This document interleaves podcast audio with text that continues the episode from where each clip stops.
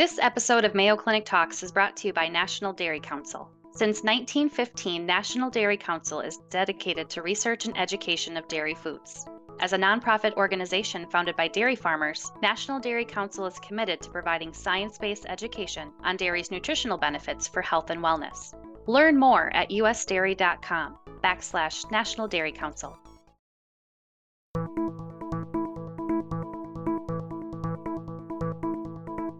This is Mayo Clinic Talks, a curated weekly podcast for physicians and healthcare providers. I'm your host, Darryl Chutka, a general internist at Mayo Clinic in Rochester, Minnesota. According to the Bone Health and Osteoporosis Foundation, over 50 million Americans have osteoporosis. Up to one in two women and one in four men will experience a bone fracture due to the disease sometime in their lifetime.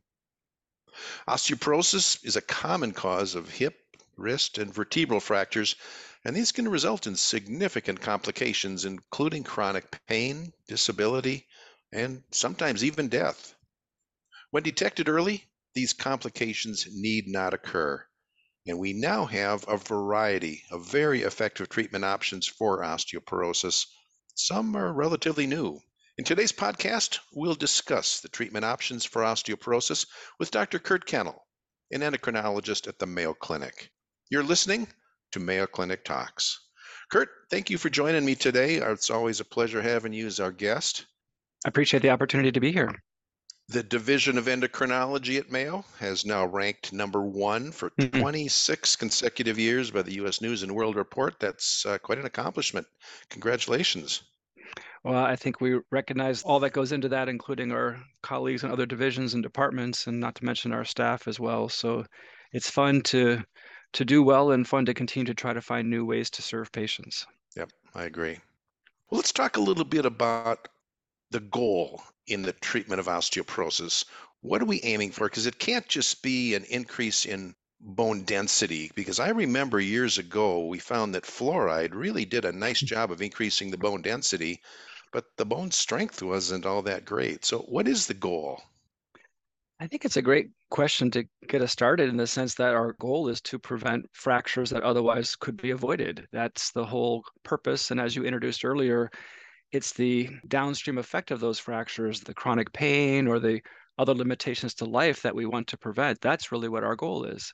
Mm-hmm. And other things that we use to understand, diagnose, treat osteoporosis, like like bone density tests, they help us to understand who might be at risk. They might help us to understand how treatment is progressing in a way that might help to avoid those fractures. But avoiding the fractures is the goal. Well, let's start by talking about calcium and vitamin D. I mean, this is basically uh, something everybody should be taking for prevention, but it's also part of the building blocks for treatment. So let's start with calcium. How much does the average person need? Well, the Institute of Medicine has set a target of around 1,000 milligrams a day for otherwise healthy adults and 1,200 milligrams a day for those who are over 70 with osteoporosis.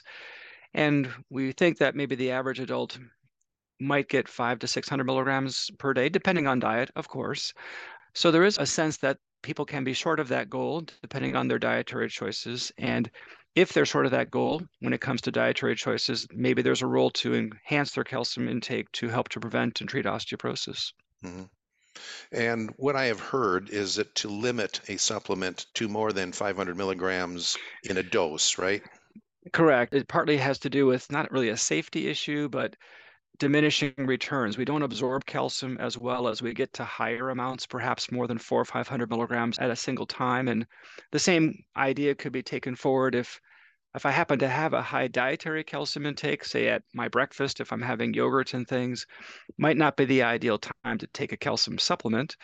And if I have a lower calcium intake, for example, in my evening meal, that might be a preferable time to, again, get the most out of it. Mm-hmm. Okay. And let's go to vitamin D. How much of that do we need? How much time do you have? it continues to be a fascinating uh, vitamin. And I, I want to acknowledge that outside of the world of bone health, there continues to be a lot of interest in vitamin D for other health goals that could be more interesting to people than their bone health. I think from a bone health point of view, we're kind of relaxing our expectations of vitamin D a little bit We know that calcium absorption is improved with vitamin D, so it is important, but it doesn't take that much. 20 to 25 micrograms, which is 800 to 1,000 units, for most people will provide enough from a bone health point of view to be sufficient. So higher amounts than that are sometimes proposed for a variety of reasons, including, again, non-bone reasons. But from a bone point of view, that's really all we need. Okay. One quick question. This came up this week, in fact, in a patient that I had who has some osteopenia. Can calcium and vitamin D be taken in supplements in those who have a history of calcium containing kidney stones? The answer would generally be yes. Once again, not to overlook what the diet might already be providing in Mhm. terms of calcium, especially. Uh, if I already have a calcium rich diet, the additional calcium from supplementation might actually increase my risk for kidney stones. But if I do not have a, a high calcium diet, and if my kidney stones might actually reflect something of an oxalate problem, calcium oxalate kidney stones, then adequate dietary and supplemental calcium is actually an advantage to prevent kidney stones. So there is this middle ground that, provided we're attentive to not overdoing it with mm-hmm. supplements and keeping in mind what the diet is, no, calcium intake is generally a positive thing in persons who have a kidney stone history. Okay, good to know. Okay, well, let's talk about prescription therapy. We'll divide this up into those that slow the bone reabsorption and those that increase the bone development. So let's start with the uh, bisphosphonates. These seem to be first line therapy. How do they work? Yeah, and I would agree with you. They continue to be first on our list of considerations, partly because of their track record. The first oral bisphosphonate, alendronate, came out in 1996. So we certainly have the benefit of having a lot of experience with the bisphosphonates. And for those people who are seeking to prevent their bone density from getting worse, to reduce the risk of breaking bones, that's why we tend to start with them first. They are, as you stated, suppressing the bone breakdown process, which sounds favorable since that is out of balance with aging. In turn, they do suppress the bone building process at the same time, which might at first glance not seem desirable. But if we use them in the correct fashion, the right dose for the right duration, we think we have that balance struck between too much versus you know too little medication to reduce the risk of fractures. So in the case of the oral therapies, that tends to be five years of therapy followed by a time away. We call it a drug holiday.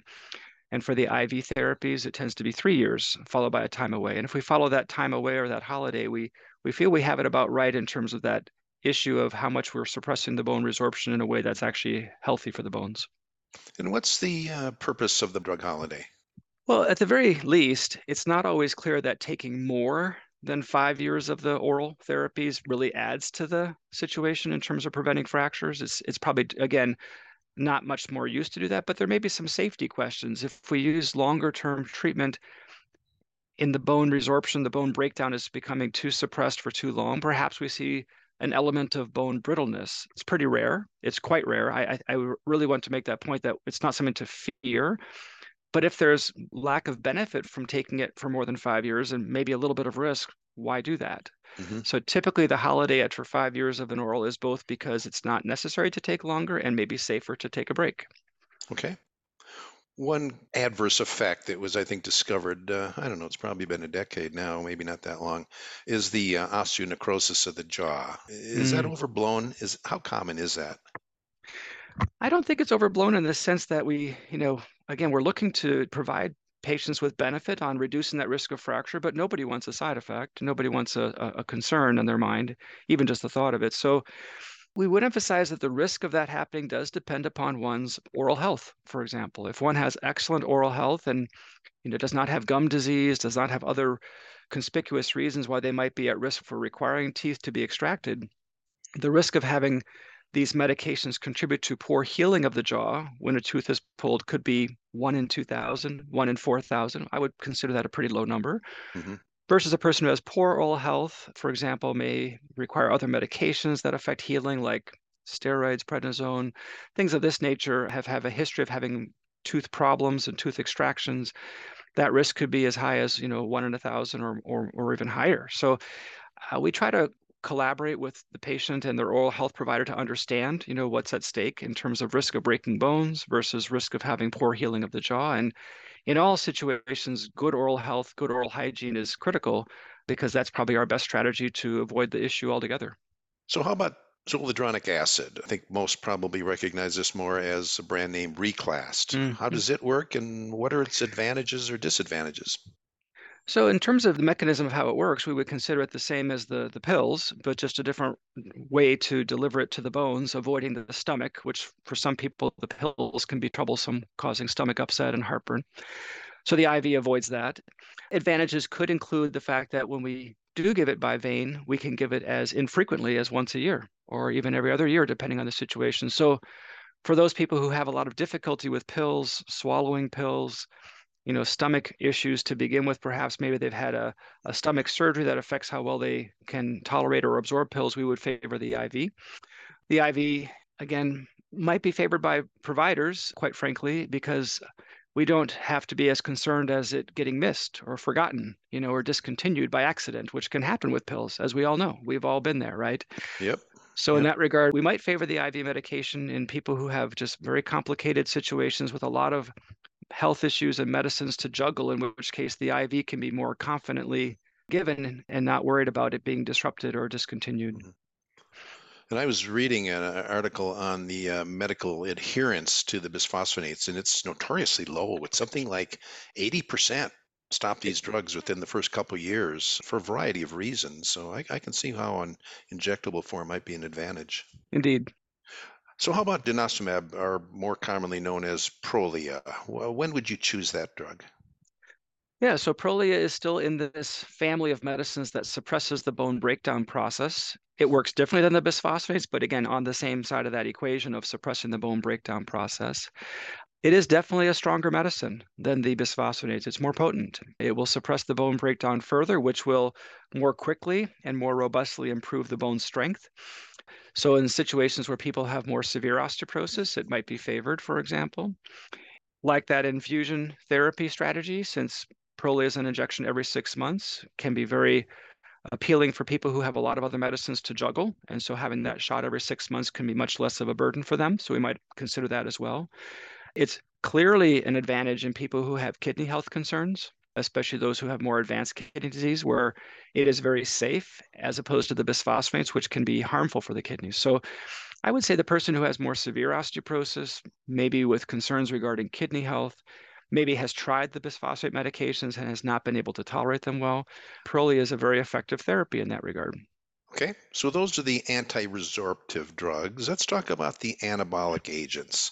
I think these are probably some of the more newer products Mm, out there.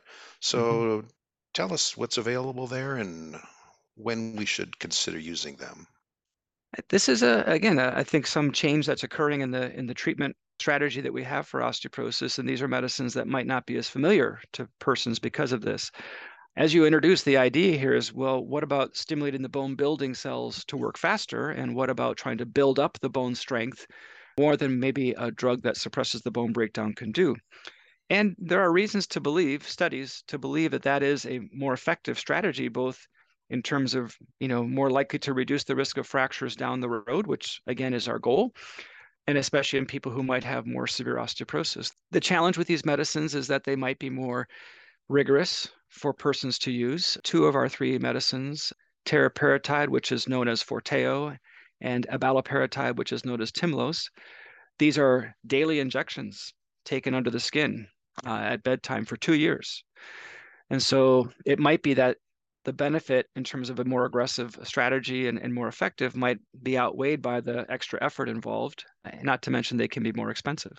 Mhm. So we certainly consider these and introduce these, and it might be in a situation where we're having multiple fractures, bone density is very low, and we would say these are likely to be more effective, but we recognize that for some persons, the extra effort involved might feel overwhelming to them.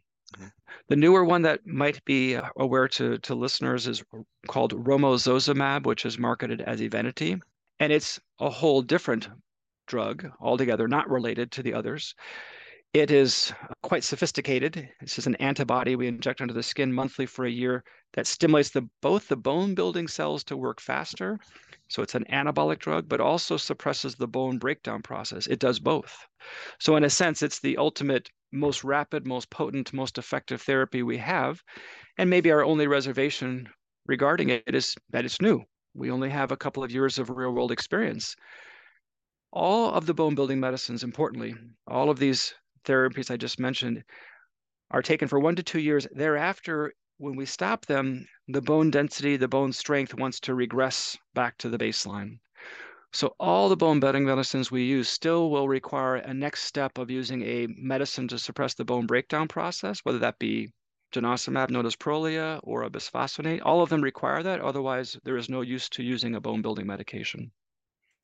Well, you may be accomplishing this with Evenity, but do you ever give an anti-resorptive drug with an anabolic agent in those that have rather severe osteoporosis? I've not seen that, but maybe.